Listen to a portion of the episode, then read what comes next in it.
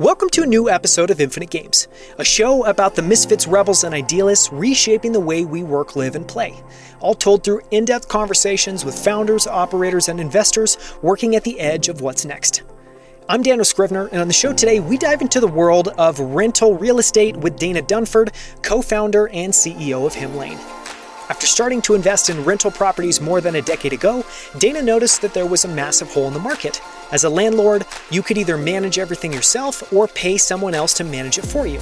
There was no middle ground. So Dana and her co-founder Frank Liu set out to build exactly that, and surprise, surprise, they've scaled incredibly quickly. In this episode, we cover all the basics of managing rental properties, including the pros and cons of managing them directly versus partnering with a full-service manager. How Hemlane is different, and how they've managed to survive and thrive where literally every other competitor has failed. The lessons they've learned building out a powerful platform by solving one small pain point at a time, and how an unlikely angel check from Dana's M B A professor gave her the confidence to found the company. To learn more about Hemlane, visit hemlane dot com or find them on Twitter at H E M L A N E. For links to everything we cover in this conversation, as well as our favorite lessons and quotes from Dana, visit outlier academy dot com slash sixty-three for our full show notes. And now, let's jump in with Dana Dunford, co-founder and C E O of Hemlane. Dana, thank you so much for coming on Outlier Academy. I'm super excited to chat with you today about the rental market, about Hemlane, and about your background. Great. Likewise, I'm excited to be on the show. So I wanted to start by just covering your background, because your background, I think, is fascinating in just the kind of progression that you had. So for everyone listening, can you just share the beginning part of your story up to founding Hemlane? Well, I would say at the beginning, if you asked me when I was eighteen years old and working full-time while going to school, if I would have started a company or been in property management, I would have said, no way. And so from that perspective, I started in tech. I was fascinated by technology and the power it had to bring people together. So started at Apple, new product introductions team, all the way to Nest home technology, which got me really fascinated with real estate, to helping manage real estate um, for my family. And suddenly all of that transpired into Hemlane. But I would say from that perspective, it wasn't like I had this path that when I was fifteen, I said, I'm going to be an entrepreneur. I'm going to build a company in prop tech. It wasn't like that. It was just me following what interests me. And along the way, it was building blocks to what Hemlane is today. And before you founded Hemlane, you also took a break and went to business school. Can you talk just a little bit about that experience and what that was like for you?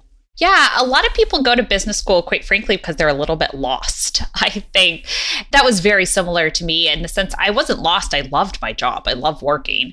But I was that person who always asked the questions, why? Which I think you had mentioned off the show. Kids do that. Three-year-olds do that. I did that as well. I was like, well, why do things work this way? Why do we have to do things this way? And so I took a step back to go to business school and see what else was out there. And the benefit of that, of getting out of the day-to-day, was it just made me think large. And I was in a design and innovation class and asked, hey, what could you do to change the world or change something? And they said, it can be anything from making a hanger better, like in your closet, hanging up your clothes, all the way to doing something that is, you know, developing country and getting food supplies there, whatever it may be. And for me, I basically took what I knew about real estate and wrote a paper on why property management, why it worked the way it did, but it just didn't work well enough, and took everything I knew from being so detail-oriented and asking, why do you charge ten percent of monthly rent? Why are you only doing the background and credit check this way? Why aren't you doing additional reference checks? And taking all of the information I knew and putting that together to say, all of this is how it works. Here's all of the basically problems with how it works today. And then here is why I think that we could have a better solution. And that actually led to starting Hemlane because the professor not only gave us the top grade, but said, go build it. And we even got a check, our first angel check out of the door for it. That was the impetus of Hemlane, was going through that process. And I actually thought it was really beneficial because when I went into business school, I had no idea. I thought maybe I'll go back to Apple. Maybe I'll go to Nest again. It wasn't like I went there and said, I'm going to start a company no matter what. It was just, that was the path and direction that I went after being out of the day-to-day and thinking at a higher level what impact I could have on the world. I think it would be super interesting from there if you can give a little elevator pitch about what Hemlane is. And then I would love to dive into some of the just things that you saw that where you felt like there was massive room for improvement in that paper and in the industry that Hemlane is in. Yeah. So today, if you just look at the market of real estate, there's forty-four million renter households. Over seventy-two percent of them are self-managed, where if you talk to any tenant, they say, oh, I really don't like my landlord. They don't listen to me. They don't respond fast enough. If you talk to the landlords, they say, my tenants are really needy. They want a ton of things. It's not an experience where people say, I love my landlord, and I love the yeah, people who are living that. in my home. No, you've never heard that. And so when you look at the market today, there's two options. It's either do it yourself for a landlord or a full service property manager. And seventy-two percent of rentals are self-managed.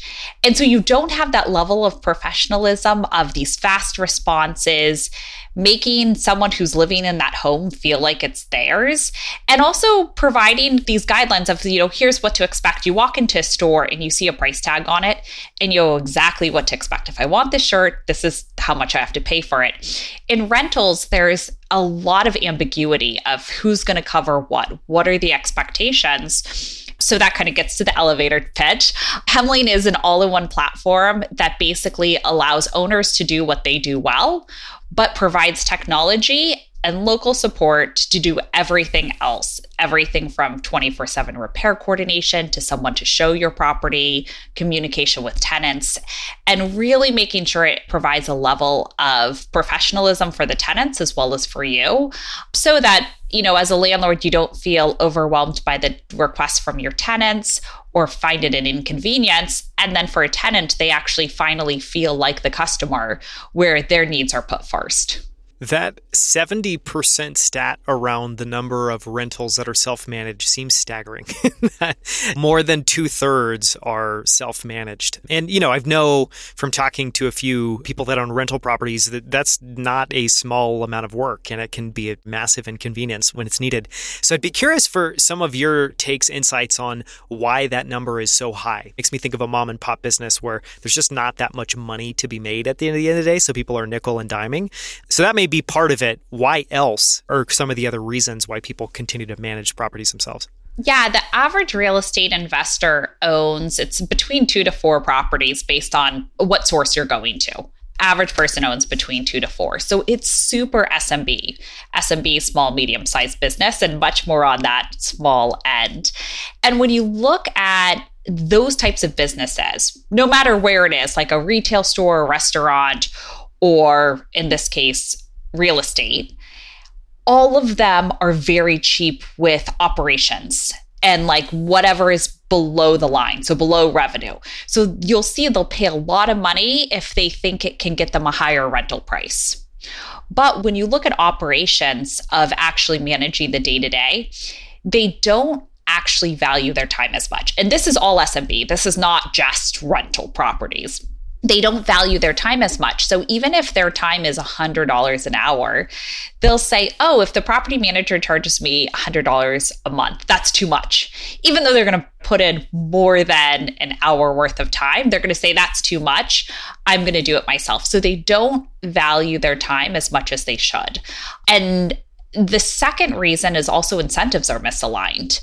So let me give you just one example, but there's hundreds out there. One example is rent. It's ten percent of monthly rent. It's a pretty standard fee that a property manager charges. Now, when you look at properties and, and just the management of rental properties, properties that are on the lower end, so say it's five hundred dollars a month, that is the rental rate, that means a property manager makes fifty dollars a month to manage that property. That property is much more difficult to manage than the four thousand dollars a month rental in a city where the management fee is four hundred dollars a month. So what happens is you see majority of people that are over that one thousand dollars a month, they will say, I am going to just manage my property myself, because the more my rent goes up, the higher fee that the property manager takes. And so that's a misaligned incentive where it's like, well, it should be flat rate. It shouldn't be a percentage of monthly rent. So there are certain examples like that, that when you dig into the details, you continue to see it. And that hasn't changed for over one hundred years. Those rates have just stayed the same and no one's ever questioned it. No one's actually decided to change that model. And so I think that's where technology can really come in and say, what isn't working in, in the industry, and how can we align the industry and bring it together better with rates that make sense, aligning incentives between tenants, owners, and managers, and providing a new level of service that has never been seen before. I'm curious, if we zoom out a little bit, if you could talk a little bit about some of the other more legacy players or more established players in the space. So obviously you guys are coming in, focus on disrupting some of these legacy players. Appfolio comes to mind, and there may be others, but can you talk a little bit about some of the existing technology solutions and why you felt like those came up short? Yeah, so there's basically two extremes. One is software that caters to property managers. That's the Yardi and the Appfolios of the world. Those have been around for ten, twenty, twenty-five years. Even before the cloud was there, they had the desktop versions. And they provide property management software to property managers. But we know the mass market doesn't want that. People are okay managing their own property. And so from that perspective, it was not interesting for us to just go and compete in a space that had already existed. And I believe that space will always exist. I also think it's going to be a smaller part of the pie. I think more people will be enabled and empowered to manage their own properties through technology in the future. So those are some tech players in this space.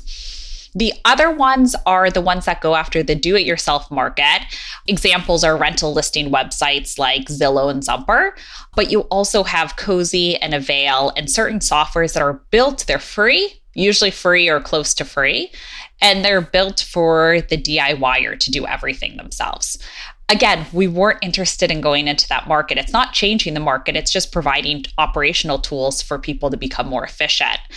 Our problem was creating tools to make people more efficient doesn't actually, might increase satisfaction a bit, but it doesn't make it where suddenly a landlord says, wow, you just changed my life. It's like, oh, good, I'm collecting rent online versus offline, but it doesn't change their life. They still have to work with the tenants and collaborate and get the service professional out there, et cetera. And so when we came up with the platform approach, we said, we want to do something entirely different. We want owners to feel empowered where they can control what they want to control, such as rent collection and rent going directly to them. We also want to take the burden off of them for the things that are super stressful for them, such as a two a.m. call where a pipe has burst and they have no idea how to shut off the main valve. They have no idea how to get a water restoration company out there and a plumber out there. They just don't know what to do. That's what we're going to take off their plate, and we're going to use a tech-first platform to be able to do it. And so that was the impetus of Hemlane, and creating something in the middle that catered to, to real estate investors, those who own rental properties, but empowered them to make those decisions. It wasn't an all or none of you do everything yourself and you find your tools, or you use a full service manager. It was great. You let us know what you need and our platform will help you with that.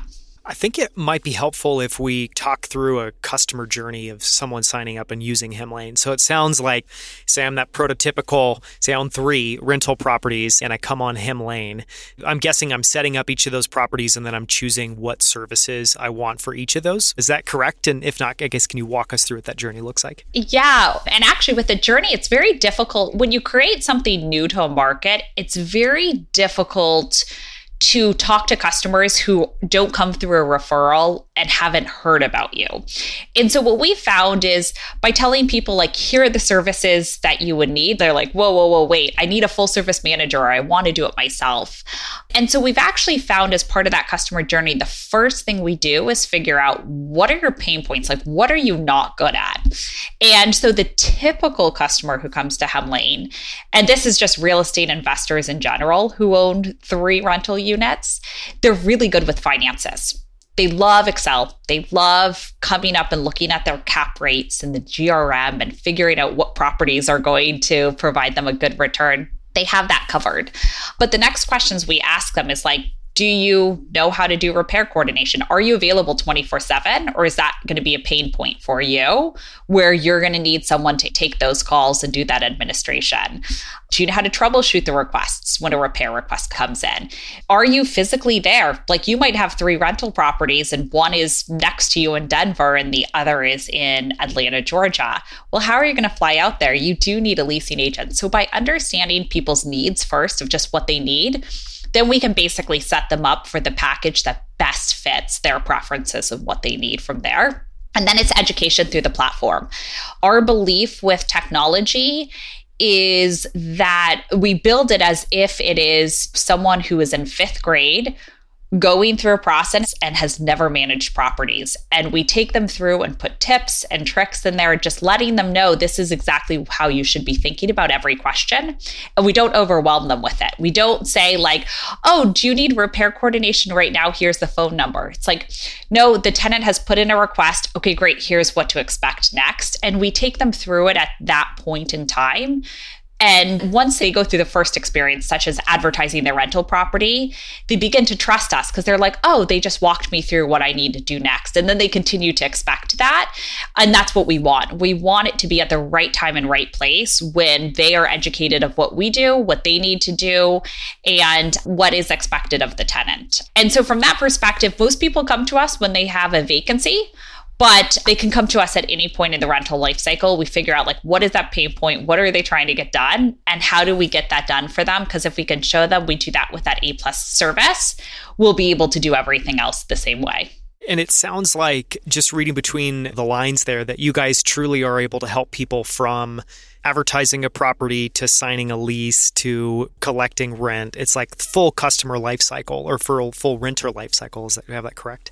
Yeah. And actually, one thing that's really interesting about that, Daniel, that I learned about too late in building Hemlane for anyone out there starting a company is they typically say just start with one pain point, right? Just start with one pain point and build something for that, and then start layering on everything else.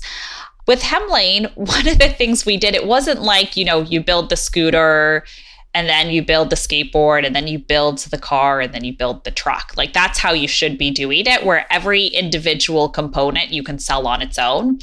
When we started Hemlane, we built all in one altogether, where we were like, yeah, we'll do your repair coordination. Yes, you need a leasing agent, we'll get a leasing agent. You need rent collection, don't worry, our system has that. You need background and credit checks, don't worry, we're not even going to just provide those. We're going to recommend to you whether to accept or deny this tenant based on big data.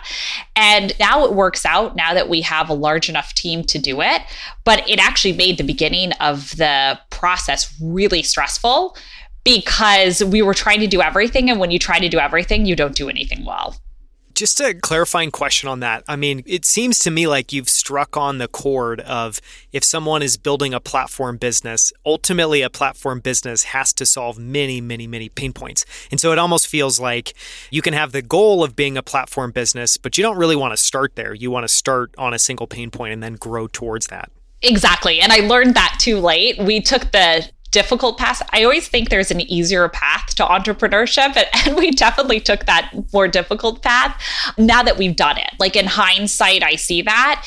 But from that perspective, like, one thing I would say, we listened to our customers early on. And when we spoke with our customers, they said, if you just do rent collection, that doesn't solve my problem. Or if you just do repair coordination, that doesn't solve my problem. You just being there whenever I need something, that solves my problem with property management. And having a lower entry fee, like not paying ten percent of monthly rent to get that, that is attractive to me. And so we really listened to customers in order to build what we have today, but we might have been able to segment those customers into who needed what and built it a different way than we did to get where we are. We're still at the same place that we would be at. It's just we took a different path, I would say, and probably a more stressful one where it was a lot of more all-nighters than it otherwise would have to be. One more question around that. You talked about hearing from customers to solve their problem. You really needed to be able to solve all their problems. And so I'm curious, it gets back to the whole chicken and the egg. Do you start with one pain point when you're ultimately building a platform? And I guess you guys were tackling all of that stuff early on. But what insights there? If you have to solve all your customers' problems, but you need to start somewhere small, does that mean you should like look for data further down the cycle once you've built enough to really be able to look at things like Net Promoter Score? How do you think about that? Like getting data from customers at the same time when you haven't solved all their pain points? Yeah, I mean, now you can definitely use Net Promoter Scores and data of like, we send out customer surveys and say, hey, what are the biggest things we're not solving today? And we don't ask them for solutions ever. We just ask, what's the problem? What is keeping you up at night that we can solve for you? And then we figure out how to solve it in a much more methodical way than a customer telling us how to solve it. But at the beginning, you know, really when you start a business, you're just on phone calls. You're not using like big data to figure that out. You're just talking to customers, and it's a slower process from that perspective, but really make sure that those first people you're talking to love you. And I think that was really important with Hemlane, because how we grew, I mean, we bootstrapped it. And how we grew was listening to every single customer, what they wanted. And then we just continued to make them feel like we were building this just for them, even though we were getting other users. And they were sitting there referring ten other people to Hemlane saying, this has changed my life. I was kind of thinking of using a property manager. I'm doing everything myself. I'm stressed out because I have a job and I'm traveling and I can't do it all. And now Hemlane just came along and just solved this pain point for me. And so I really think like at the beginning, it's not a lot of data. It is focusing on customers who you know there's a big subset of them. In other words, you can, if it's a small market, our market is huge, but if it's a small market and you're just listening to one customer, it's probably going to be something that later on down the road, you regret spending so much time on. But what we did was we took who are the average real estate investors and listened to them and then just continued to build for them over time. I'm curious to take a sample set of customers, but what was their experience? Like, what were they using? What was their system before Hemlane? And what are some of the ahas when they're making the switch? From a customer's perspective, where is the needle really moving? And what are some of those stories that you're hearing? Yeah, there's basically with customers, and you have your curve of when customers come in and are interested in new technology. And those very, very early adopters, there's very few of them who are going to try something brand new and be the first ones and take a chance with it. With them, what was really interesting is they almost had a Hemlane process that was completely inefficient, but they had built Hemlane themselves. In other words, they were folks who had an average of, I'm thinking of David who lives in, I'll give you an example of a customer. He lives in San Diego. He has seven rental properties, and all seven rental properties are in different locations. Oh, around the U S, Florida, Utah, Colorado, Texas, you name it. They were everywhere. And what was really interesting was he was self-managing those properties. And so he wasn't comparing us to a full-service property manager, which was good. If we had started with customers who were using full-service property managers, they would have been like, this is terrible. You don't do everything they do, right? We get there, but as we continue to build. But we started with people who were basically building Hemlane in a really inefficient way because they didn't have technology. So what David had was he had a leasing agent in every city, where he would work with an agent to help find and place a tenant. He would help them by advertising it himself manually on Zillow and Trulia and HotPads and Zumper and for rent dot com. He would manually do all of that. And then he would go and manually review the background and credit check with the leasing agent. And then when the tenants had repair requests, he would have them funnel to him, which was a huge pain point because they were calling him at two a.m. or like six a.m. on a Saturday, which they thought was nine a.m. for him, but it was really six a.m. But he sort of had that same process, and then he tracked in Excel all of this stuff. And we listened to him of like, hey, with this process, what's going wrong? And there was like a case where there was a hurricane and a flood, and like we could have helped mitigate the damage to the asset, but he didn't have that set up. He had like a, I wouldn't call it a dumbed down version of Hemlane, but he was trying to haphazardly put together various different processes manually, not on a platform, to do what Hemlane could do for him better. And so we took customers like that, where they were like, wow, this is exactly what I was trying to build, but I didn't have technology to do it. And those were those very first customers. Then from there, once we started getting the processes set up, we could get to the next curve where people are like, oh, cool technology. I'm in tech, let me give you a shot. And they were usually managing the properties themselves, but they were super excited just to use something new and experience how it made their life more effective. And now we're at the stage where it's really interesting. It's people with property managers who come to Hemlane, where now they say, hey, I have a property manager and you're doing it better than my property manager did. But those types of people, if they came to us at the beginning, they would not be with us today. Like, we didn't have what we have set up today for them. So it's at these different life cycles, I'd say, that you get different types of customers, but you're building for the massive market. Who we're building for now is not those early day customers. Those early day customers still come, but it's a different type of customer we're going after, and like a much larger part of the market. Yeah, it's fascinating. I've never heard anyone articulate that as well, of how a business can have very different customer profiles at different points in time. And I mean, it makes a ton of sense. And I imagine it's also incredibly exciting to see customers with full-time property managers coming to you, because you're like, here we go. Yeah, exactly. And it's easier now. We are able to provide and solve the problem for so many more people. At the beginning, we weren't able to do that. And so it's much more difficult to find those first few customers than it is now. Now it's much easier to grow and scale than it ever was at the beginning. I want to go back to before you founded Hemlane with your co-founder. And I know in two thousand eight, two thousand nine, you started buying some rental properties. And, and I'm curious if you could talk a little bit about that experience, your experience there, some of the pain points. I guess what I'm curious is like how much of building Hemlane is just scratching that itch, or maybe that was the impetus and now it's far exceeded that. Yeah, definitely. So back in two thousand eight, the market crashed. And I was actually just starting my career in the sense I had no other obligations. I'd been working through college. And my brother-in-law had said, hey, I'm getting a ton of real estate investments in Denver. Do you want to be part of this? Basically, through that process, there's a couple of things. The first was I didn't really understand real estate investing. And most real estate investors, those who are landlords, also don't understand what they're getting into. It's kind of this, oh, great, someone will pay my mortgage every month for me. You kind of fantasize about being a landlord, and then you become one and you're like, this is terrible. It's terrible for the tenant. It's terrible for me. This is a horrible process. But at that time, it was right opportunity. My older sister and husband were basically saying, hey, we're going in on properties. Do you want to help out? And so that was the start of my real estate investing. And then from there, what I realized was property managers, the ones we were working with, weren't the right ones for us. And so we started bringing that in-house and just doing property management ourselves and not working with the traditional folks in the industry, who work very well for some people, just didn't work for us. And so it kind of had this itch to think about like, well, how can we make this process better? Again, that question of like, why does it work this way? Why couldn't we do something better? And it's interesting because I knew the problem back then, but I didn't know the solution. If you had asked me to build Hemlane back then, I couldn't have. And part of the reason was building for myself was not building for the rest of the industry.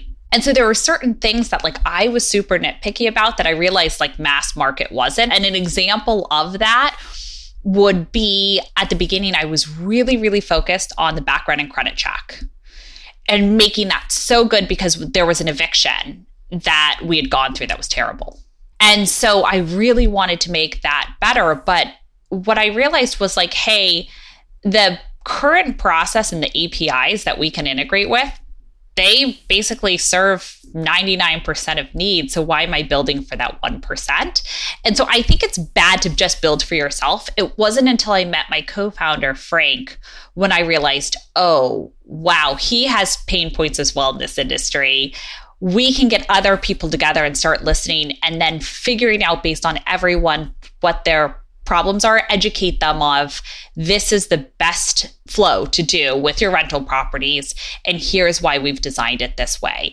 And this will mitigate the most amount of risk without just building for myself. So I think there is something to say about if you just build for yourself, you might be going down the wrong path, but if you're building for others and then they start paying you for it and you hear the same thing over and over again, then you continue to build that, then you're building a much more valuable product. Yeah, it's a great, great, great story, because it's like just scratching your itch doesn't mean that anyone else has that itch.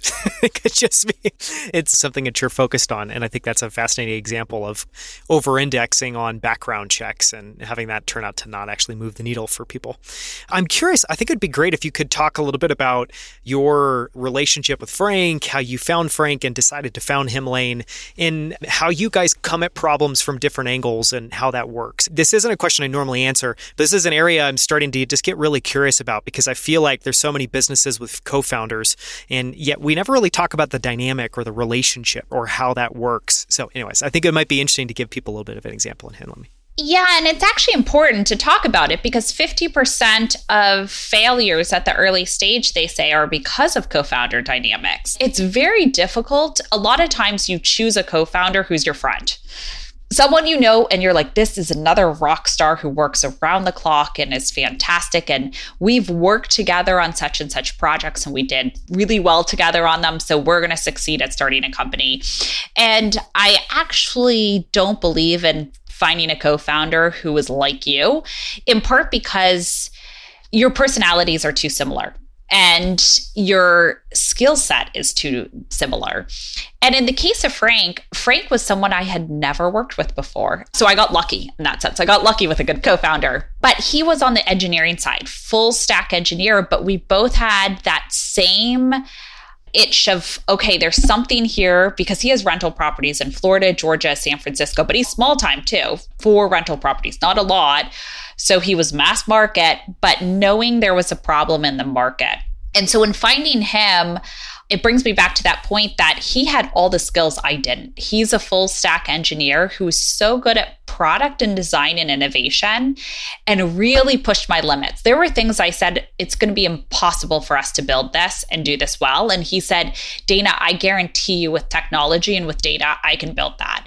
And I mean, his team did. And he proved me wrong time and time again. But I feel like if I had said, I'm going to start Hemlane, and I didn't have Frank and I went to search for Frank, I don't think I would have ever found him.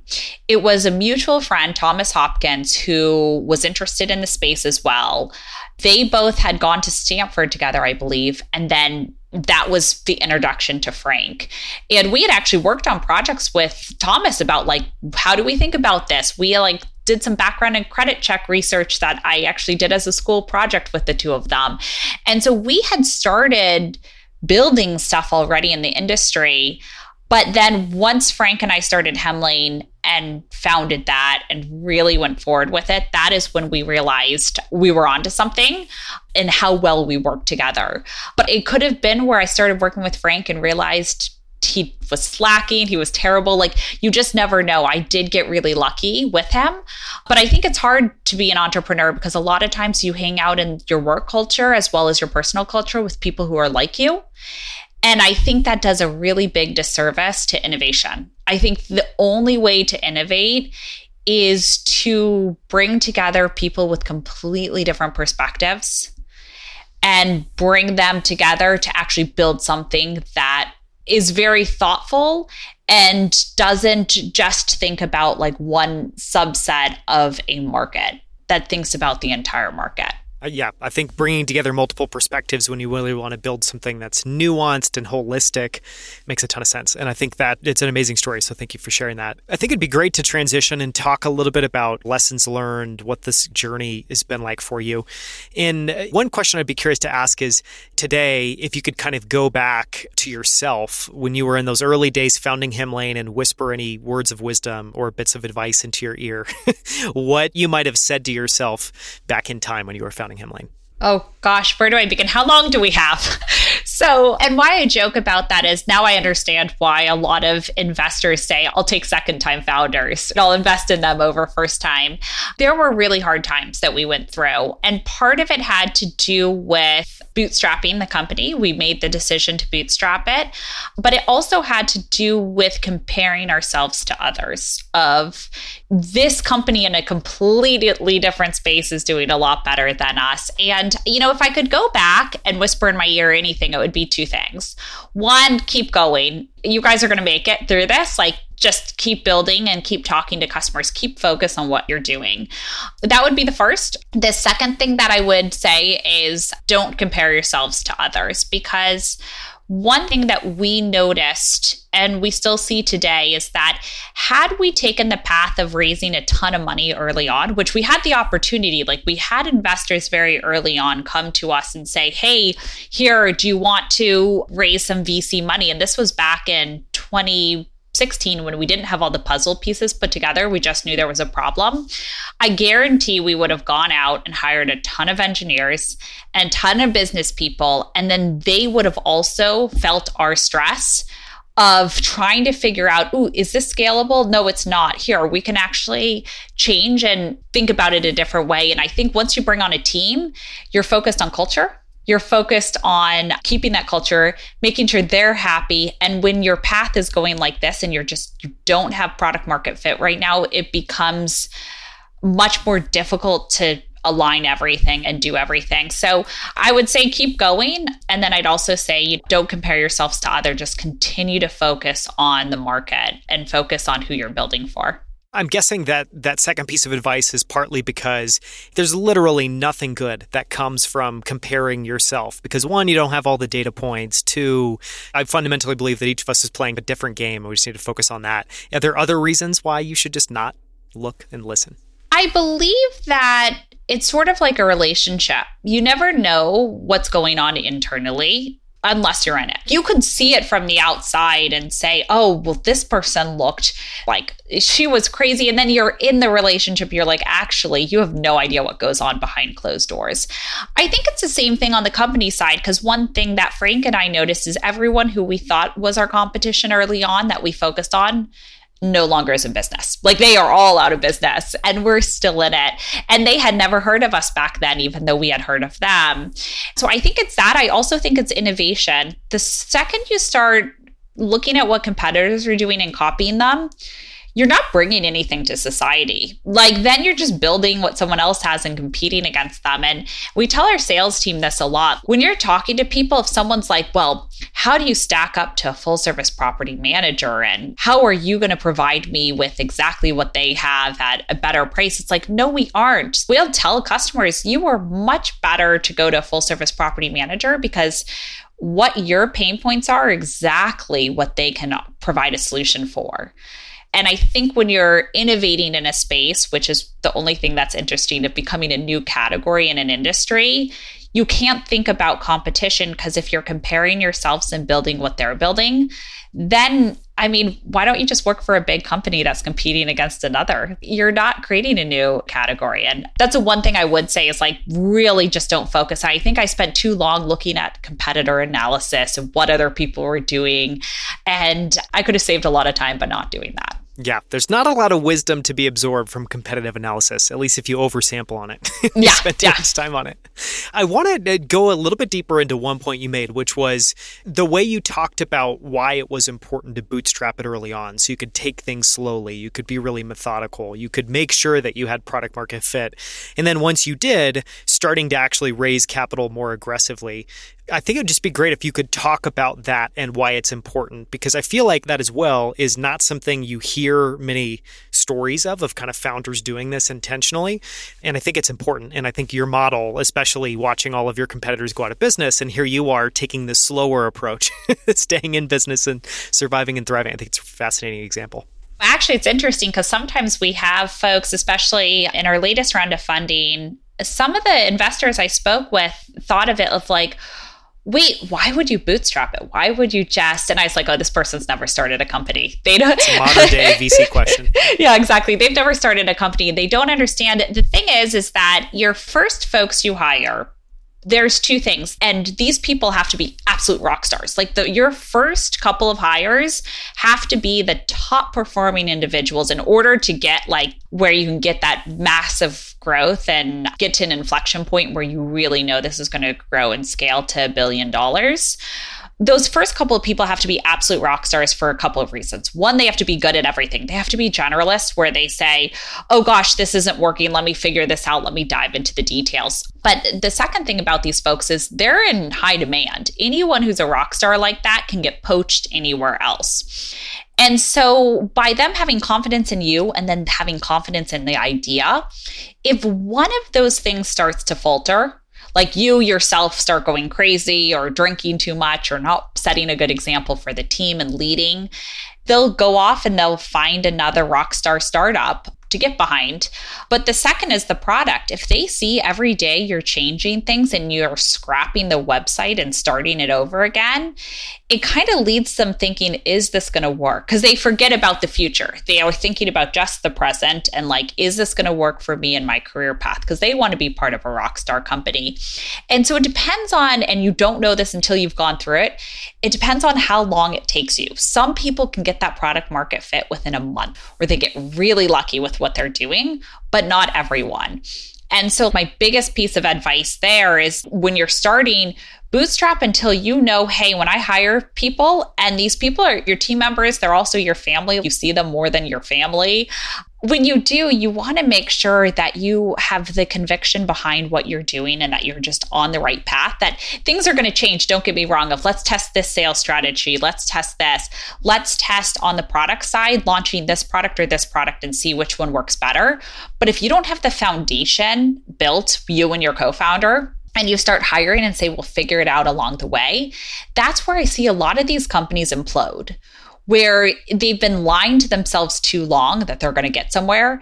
And then suddenly it's like, they can't lie anymore. And this is companies that get to Series A, Series B. It's companies that get to Series E, where suddenly they kind of lied themselves into thinking they were on this product market fit path, but they had to lead and present that because they didn't want to lose rockstar team members. So from that perspective, like people have their own paths, but I would recommend if you have the luxury of living off top ramen like we did and bootstrapping it as long as you can, you will sleep better at night. I want to ask two closing questions, and both of these are things that I think are just super interesting in your background and the story. And the first is going back to your role at Apple in the finance team. I feel like there aren't many founders I know that have deep background in finance. How do you think that's helped you, and how do you maybe think that's hindered you, or is moving from a finance-only role to a C E O role? What have you had to change around that approach or that lens? I think actually this is like just really good for all founders to know. The moment you start a company, people assume you know everything. When you're at the top, it's very hard for you to go and say, like, explain Sales one oh one to me, or explain Product one oh one or design. People just assume you know this stuff. And so for me, I was in finance at Apple and knew so much about what is actually going to drive revenue and what isn't, because we were focused on new products and launching the new products and how would that cannibalize our existing products. Really understanding and just doing that analysis at a high level before you even start to think of building it, I think that was super helpful. I also think at Nest, I had business development and I finally learned how to sell. All of that experience helped by the time I got to Hemlane that I didn't have to ask someone else for those questions. I could do that stuff on my own. And I think that too many people's careers are, I'm going to go into X role at a company, and my goal is to move up as quickly as possible on the corporate ladder.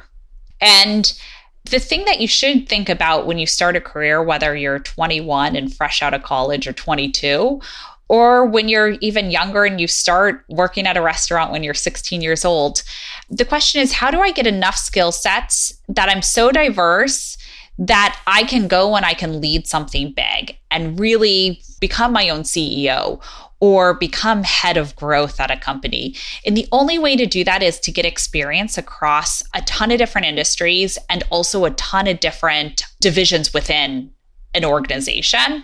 And so I was thankful I had that from Apple, from Nest, et cetera, where I could go into it now and say, okay, let me look at the gross margin of this. These numbers don't make sense. Why do the competitors have pricing like this? They're going to go out of business. Like, this makes no sense to me.